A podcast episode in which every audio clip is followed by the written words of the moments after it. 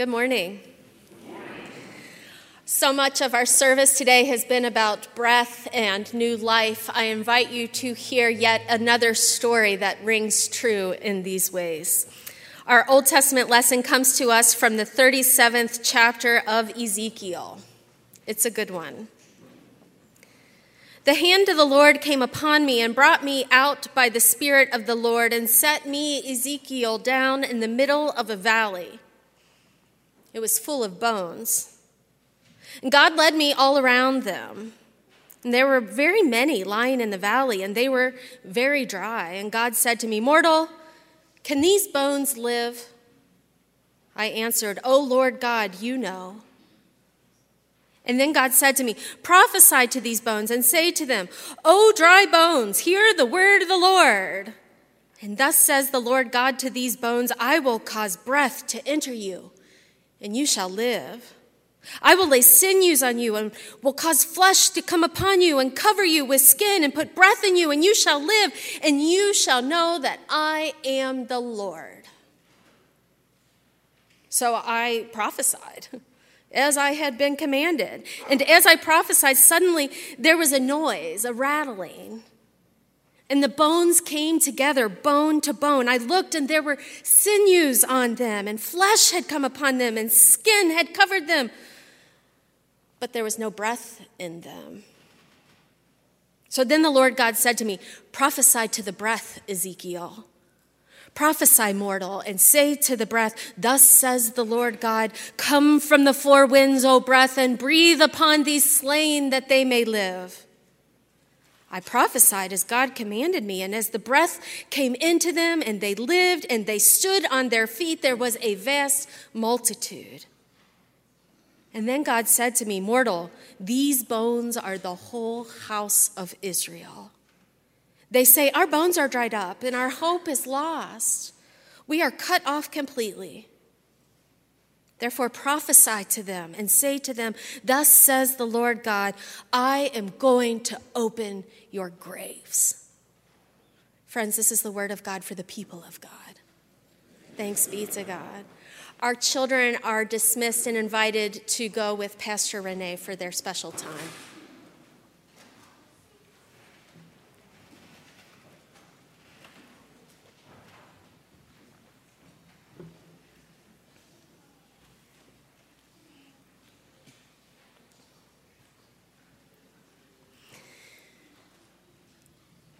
In her recent interview with Krista Tippett for the On Being podcast, America's 24th poet laureate, Ada Limon, humorously reflected on the disembodiment of a Zoom screen. As we sit at our desks or lay on our beds or recline in our chairs with our laptops or our iPads in front of us, the Zoom world only gets us from the neck up. And depending on the deafness of the Zoomer, sometimes the world gets only a forehead or uninvited proximity to one's facial pores, or maybe even an askew shoulder. And so, for all the wonders and connections that Zoom offers, it remains a disembodied experience so that as we continue to emerge from our COVID entrapped Zoom squares, we may feel like the world in real time, in real flesh, doesn't deserve access to our bodies. Excuse me? We might think when being summoned to an in person meeting, you know that would require real pants with a waistband and you actually want me to trade my slippers for my high heels, I have forgotten how to walk in high heels. this is true. Uh, perhaps without even realizing it, we have grown accustomed to this disjointed privacy of the computer screen. You get me from here up, that's it. Thank you very much. It's yet another way that we have grown accustomed to forgetting about the importance of our body. Now, it's a crude comparison to link our technological disembodiment to the days of Ezekiel. So travel with me on this rhetorical leap to the Old Testament land of the Babylonian exile. The Israelites were scattered, not by the coronavirus, but by the exile. Taken from their homeland, stripped of their resources, they were at the mercy of the larger Babylonian Empire and its corrupt, power hungry rulers. The Israelites were outcasts in a foreign land. They were away from their worship customs, their dietary habits, and all the comforts of home. Not only were they bullied, but many Israelites were also killed during the exile. The exile lasted nearly 40 years, essentially an entire generation of trauma. Children were born in exile, and grandparents died there. So, into the heart of this strife, Ezekiel, a great prophet of God, has a vision. Ezekiel is in a graveyard surrounded by dry bones, human bones, bones that had been killed at the hand of the authorities. God's hand guides Ezekiel all around the graveyard while interrogating him Ezekiel, can these bones live? Can these bones live, Ezekiel? From the dry, brittle, barren wasteland, Ezekiel replied, Only you know, God. Only you know. We might hear Ezekiel saying, Only you know of the devastation and the heartache of your precious children. Only you know how we have been forced to sing our precious religious songs in the presence of our haters. Only you know about Nebuchadnezzar, the king of Babylon, and what he tried to do to Daniel with those lions. And only you know about Shadrach, Meshach, and Abednego thrown into that fiery furnace. Only you know how the evil rulers terrorize and brutalize your people, O oh God. You know. During the pandemic summer of 2021, we here at Highland left our computers for a moment, put on our masks, and gathered outside for lament. It was in the aftermath of Breonna Taylor's apartment raid and murder. We placed crosses on the front lawn to say the names of those who had died at the hands of police around the country. The symbol of each cross, bearing a name, created another kind of graveyard. It was another instance of the empire taunting and killing marginalized people. And after that service, do you remember this? Our city neighbors placed a red carnation by each cross that year. If we listen closely enough in our remembering of that cemetery, we might hear God calling to us Highland, can these bones live? Can these bones live, Highland? As we look to the crosses on our lawn, we might echo Ezekiel's confession back to God Only you know, God. Only you know about the history of racism in the United States and the denigration of black and brown bodies, and the subjugation of migrants and refugees, children separated and caged at our borders. Only you know about the oppression of drag queens and our trans youth. Only you know, God. Only you know about scathing DOJ reports that highlight harassment, malfeasance, and brutality. Only you know about the public health crisis of unrestricted gun control that threatens all of us. Only you know about the banning of books before we are restricting these guns. Only you know, God. Oh, God, you know.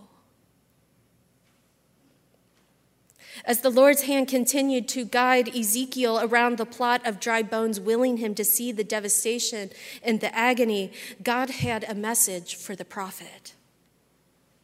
Prophesy, O mortal. Say to the bones, I will cause breath to enter you, and you shall live. Ezekiel must have thought that God had lost God's mind. How ridiculous. How ridiculous to reconnect dry bones, to re enmesh the sinews and the ligaments, the cartilage and the nerves that course through the human body. How did Ezekiel hear this call to prophesy? How do we hear it? Can racism and homophobia ever really be gone? Will America ever return to extravagant welcome? And no matter the absurdity, Ezekiel prophesied to the bones. And in a miraculous feat, The bones reconnected.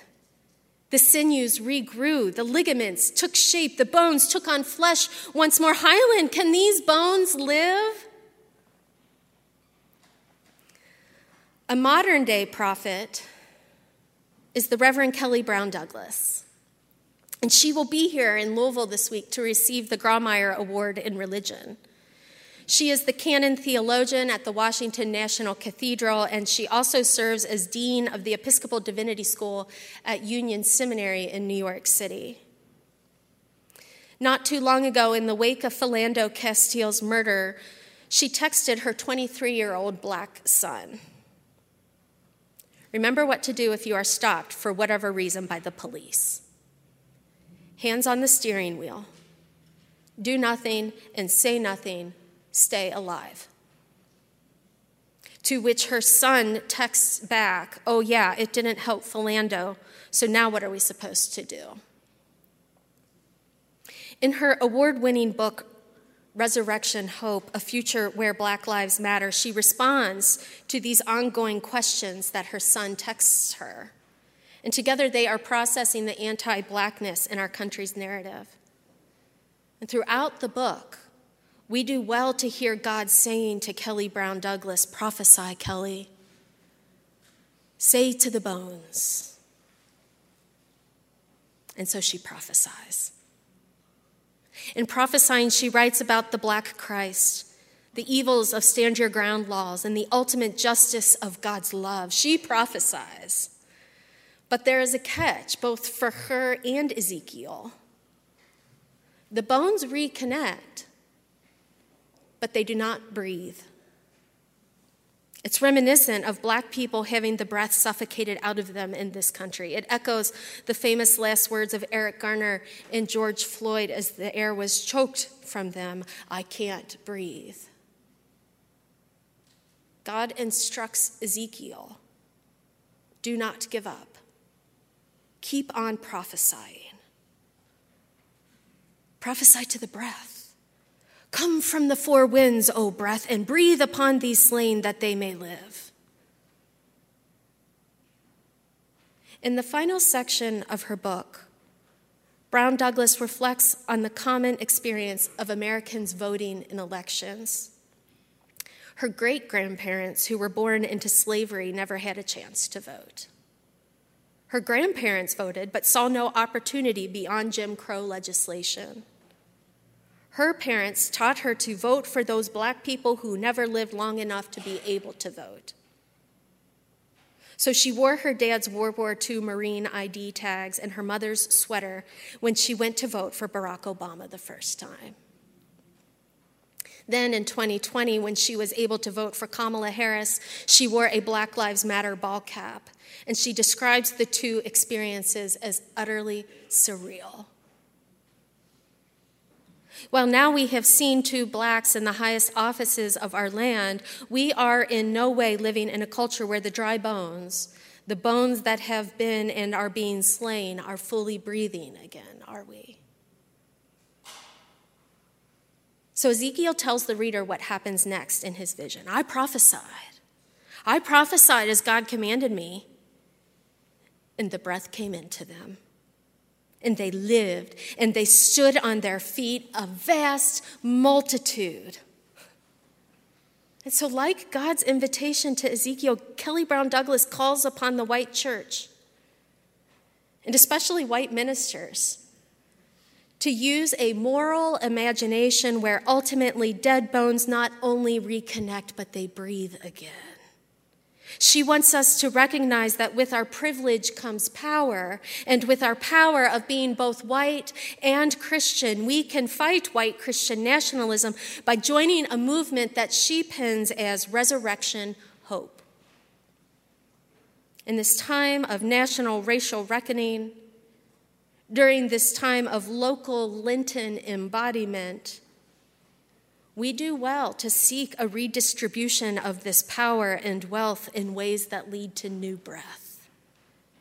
In other words, don't stop prophesying before the breath is breathed, Highland. Keep calling upon the Spirit of God.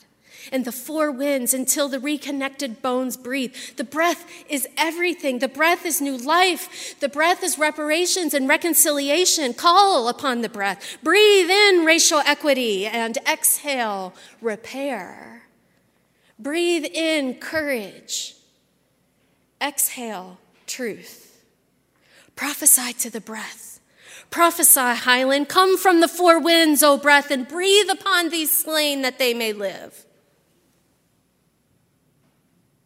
And so, what do we make of the bones without breath? How do we keep prophesying in a world that keeps on legislating death and destruction to marginalized people? How long must we call upon the four winds to breathe upon those who have been slain that they may live? Here's my point.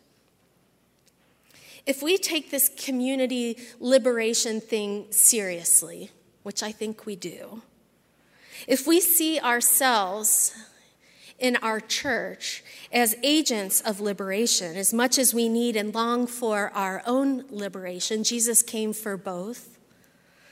We see that it is the prophesying that gives the people the hope and the will to face their future together. In a society that repeatedly suffocates its citizens, we maintain that our prophesying stamina by the solidarity of calling upon the breath together is what fuels our movement.